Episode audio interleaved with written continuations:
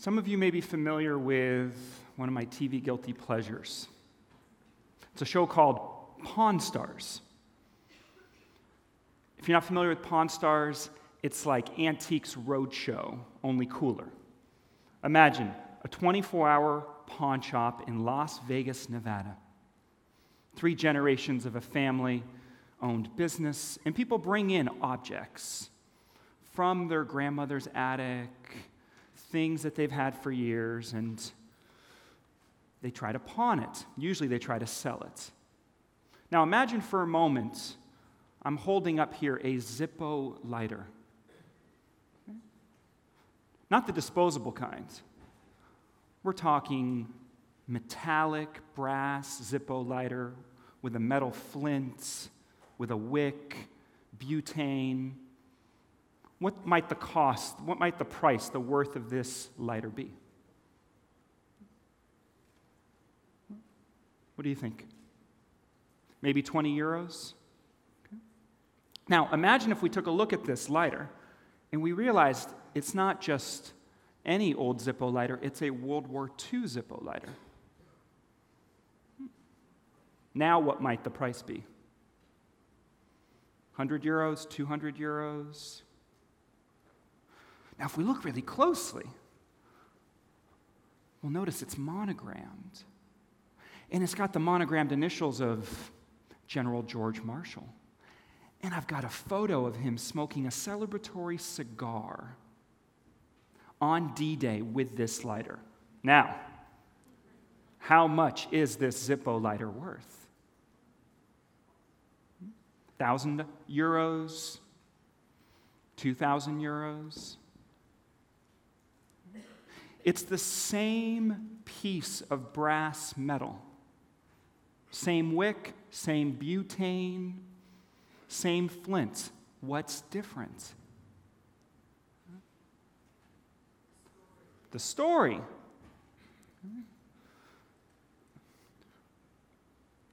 The story. Right? We don't buy the product, we buy the story that's attached to it. And now, mind you, if you were a World War II memorabilia collector or a Zippo collector.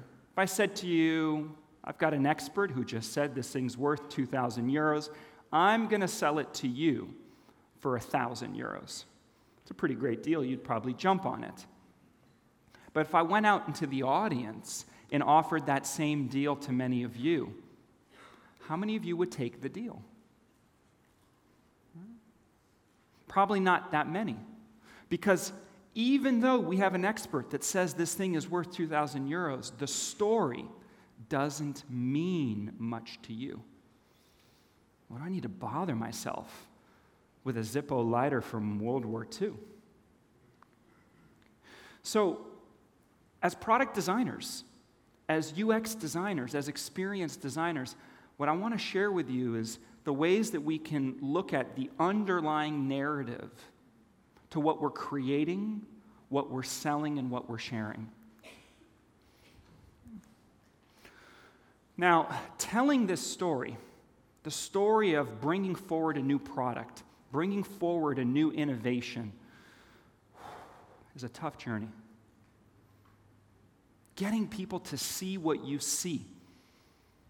Because people actually don't really care about the backstory until you establish relevance, until you get them to feel something. And many people, when it comes to storytelling, think, all right, let's learn how to tell better anecdotes. And certainly a good anecdote has its place. What I want to share with you is my work on narrative. How you can think as a narrative strategist to advance your work as product designers and as innovators. One of the great venture capitalists, Ben Horowitz, says a company without a story is usually a company without a strategy. That's narrative. Right? What's the big story of what you do in a way that people get it immediately? And the obstacle that all of us come up against is disbelief. You see, in classical performance storytelling, you've got an audience, and there's an implied contract with your audience.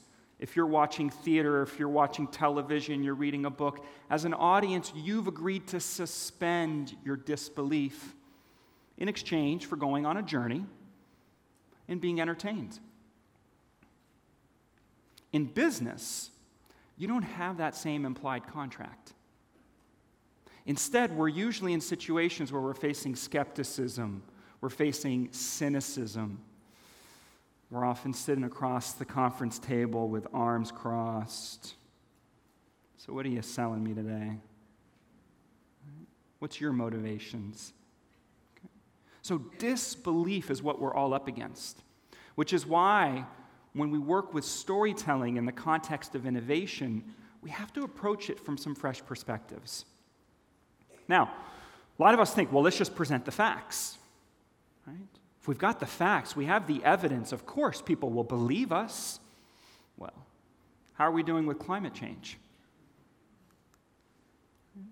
It's amazing how we have the ability to rationalize whatever we want to rationalize through our own filters, isn't it? So, what I've been fascinated with for the last 15 years are some of these questions. The questions of how do you take something that is new and different, something that's breakthrough, disruptive, maybe even world changing, and how do you translate that into cultural acceptance? And part of what's informed my journey, I'm first and foremost uh, trained as a cultural anthropologist, fascinated with the human experience. Then, in my first career, I was a social entrepreneur, applying business principles to social change issues back in the late 90s. So, right when the internet took off. And I was looking at the digital divide how technology would increasingly determine the haves and the have nots. And boy, I was at the right place at the right time. Very quick early success. By the age of 23, I was funded by the Rockefeller Foundation and the Ford Foundation. I was advising the U.S. Department of Labor, looking at how technology job training might completely transform our economy. And by the age of 24, epic startup fail. It was that experience of not only the fast success, but more importantly, the epic fail is what brought me to storytelling. Because let's be honest, innovation isn't easy, much less social innovation. In that example, we were dealing with issues of poverty, with issues of race, with issues of livelihood and work. Big issues to wrestle to the ground. Sometimes it might be a little easier if we were selling cookies? Selling cupcakes, but no, instead, what are you selling? You're selling something that's pretty complicated. Right? How do you tell that story? So, over the last 15 years, uh, have worked with 34 different industries uh, in companies, as was mentioned, from Google to NASA to Greenpeace. And the work that I have focused on is storytelling for innovation design, for change adoption. We often forget ideas don't sell themselves. So, a lot of us as product designers, as UX designers, we're amazing at the research and the insights and how we use data and ethnography to really crack the code on understanding our customers.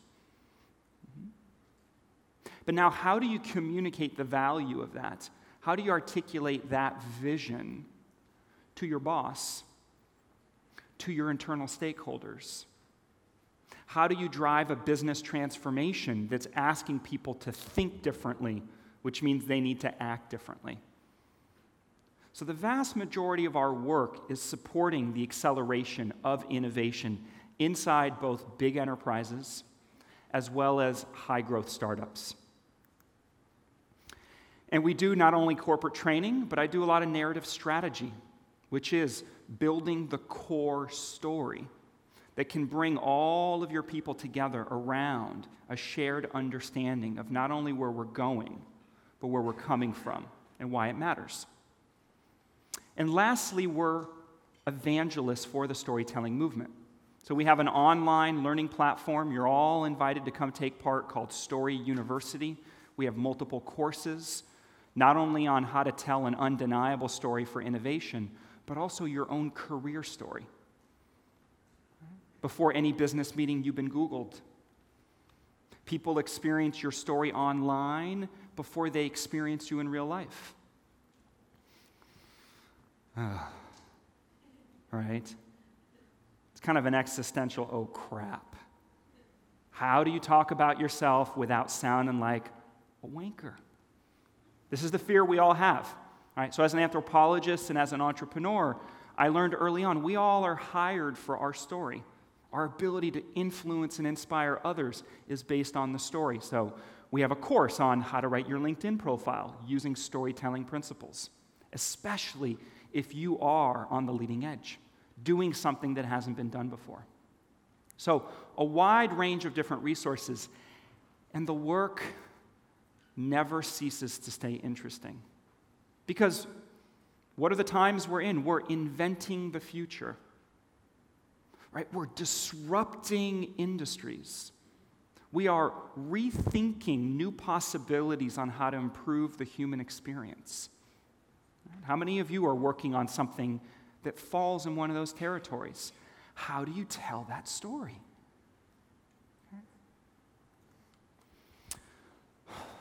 So, our common default is to start with the data. The challenge is data is dead if you start with the data. Because people don't have a context for the data, and they don't have an emotional connection to that data. So they don't know how to make sense and meaning of the data. So, part of what we teach and what we did in our master class uh, two days ago was we taught our three step methodology on how to set up your business presentation so that you can bring the data to life. Now, Avinash Kaushik is a digital evangelist at Google. And in addition to his job in digital marketing, he trains over 4,000 Google sales folks in storytelling. Now, he has something really interesting to say about this. You know, many of us have heard we have to take data and we have to turn it into insights. Right? What are the insights that come from this data? Avinash has a different take. It's not about the insights, it's about the out of sight.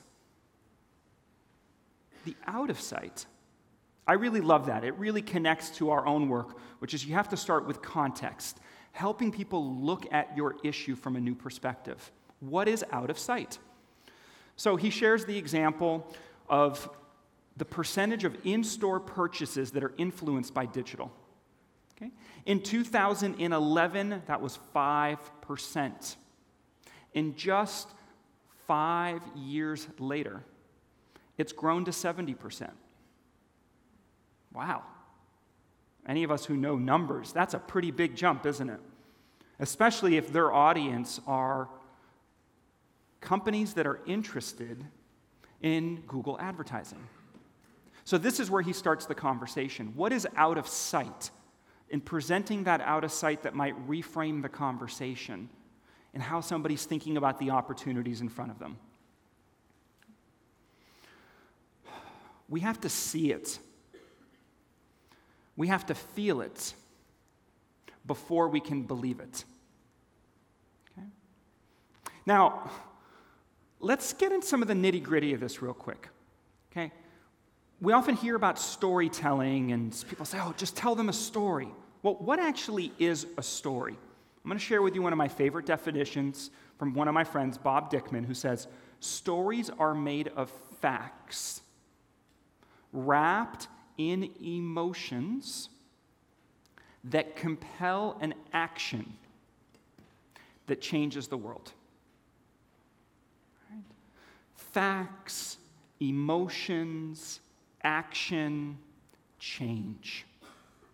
These are some of the basic ingredients to what makes a story. Okay? Pretty solid. Except remember what I mentioned about data being dead? Right? If you start with the data, your story's dead on arrival. We're starting in an environment of disbelief. So if you start with the facts, it's hard to wrap our hands around that. So I want to present to you a slight reframe of this. Okay? Okay. The world is changing. Start your story here. How is the world changing? Right? What's different in your industry today or in your category than it was 10 years ago? What can you do now that you couldn't have done five or 10 years ago? Use the change in the world as a way to legitimize the value of what you do. Okay? So, the world's changing, so let's look at this context and let's feel the emotional impact of what are people feeling as things are changing. Then, and only then, do you provide the evidence of the actions that people can take to meet this new reality.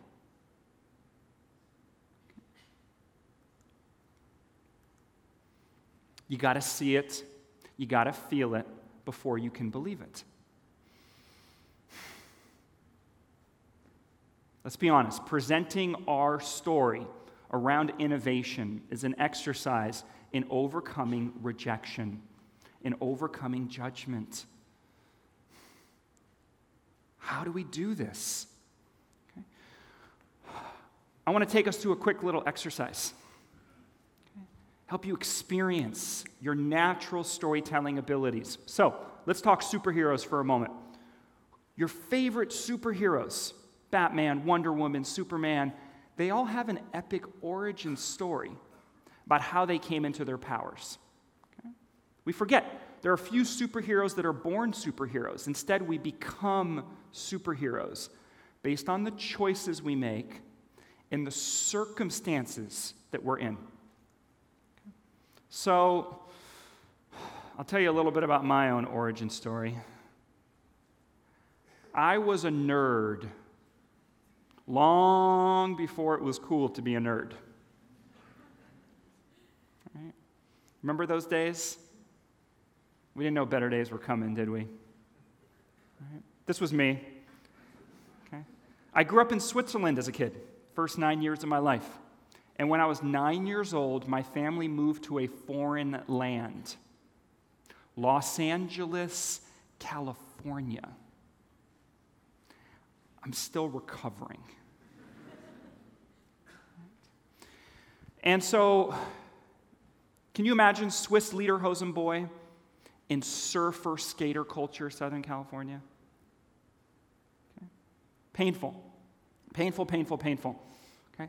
But then I would go home. Okay? And at home, our home was an exploratorium. There are no rules on what or how to create. There's no one saying you can't do that, it's too crazy, or we've already tried that before. There's only imagination, the everyday materials of life, and our willingness to explore them. This was the motto on the wall of my home. See, my dad is a mad scientist and inventor. My mom is a teacher, artist, and toy designer. So this was my childhood building worlds out of materials, out of junk that we would pick up at rummage sales. Naturally, telling stories. So I developed a deep appreciation for the power of story early on. And I also saw the challenges that innovators, creatives, inventors have with sharing their gifts with the world. So here's what I want you to do I want you to think for a quick moment. I want you to think about where were you born and raised? Who were your parents? What have you studied in life? What are you most curious about? Right? What's the riddle you're trying to solve when you think about your work as a designer, right? As a UX professional, as a digital officer? What's the riddle you're trying to solve? Okay? And I'm going to ask you, I want you to team up with somebody sitting next to you. I'm going to give you one minute each to share your story. Okay? Go. First person, just turn to someone next to you and share your story. You've got one minute.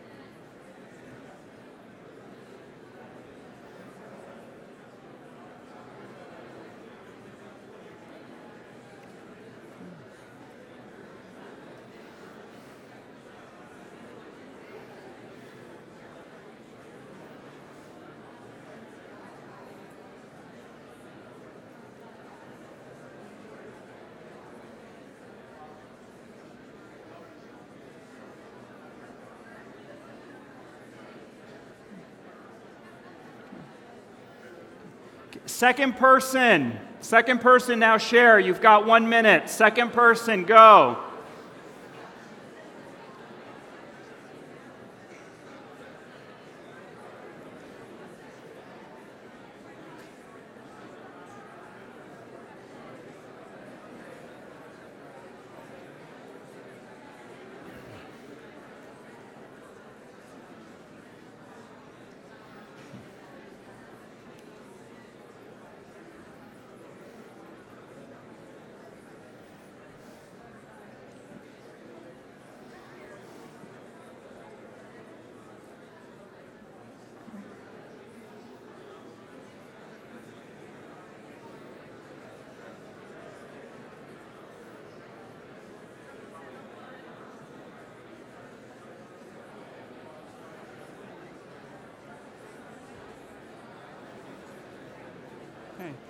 Okay, time is up.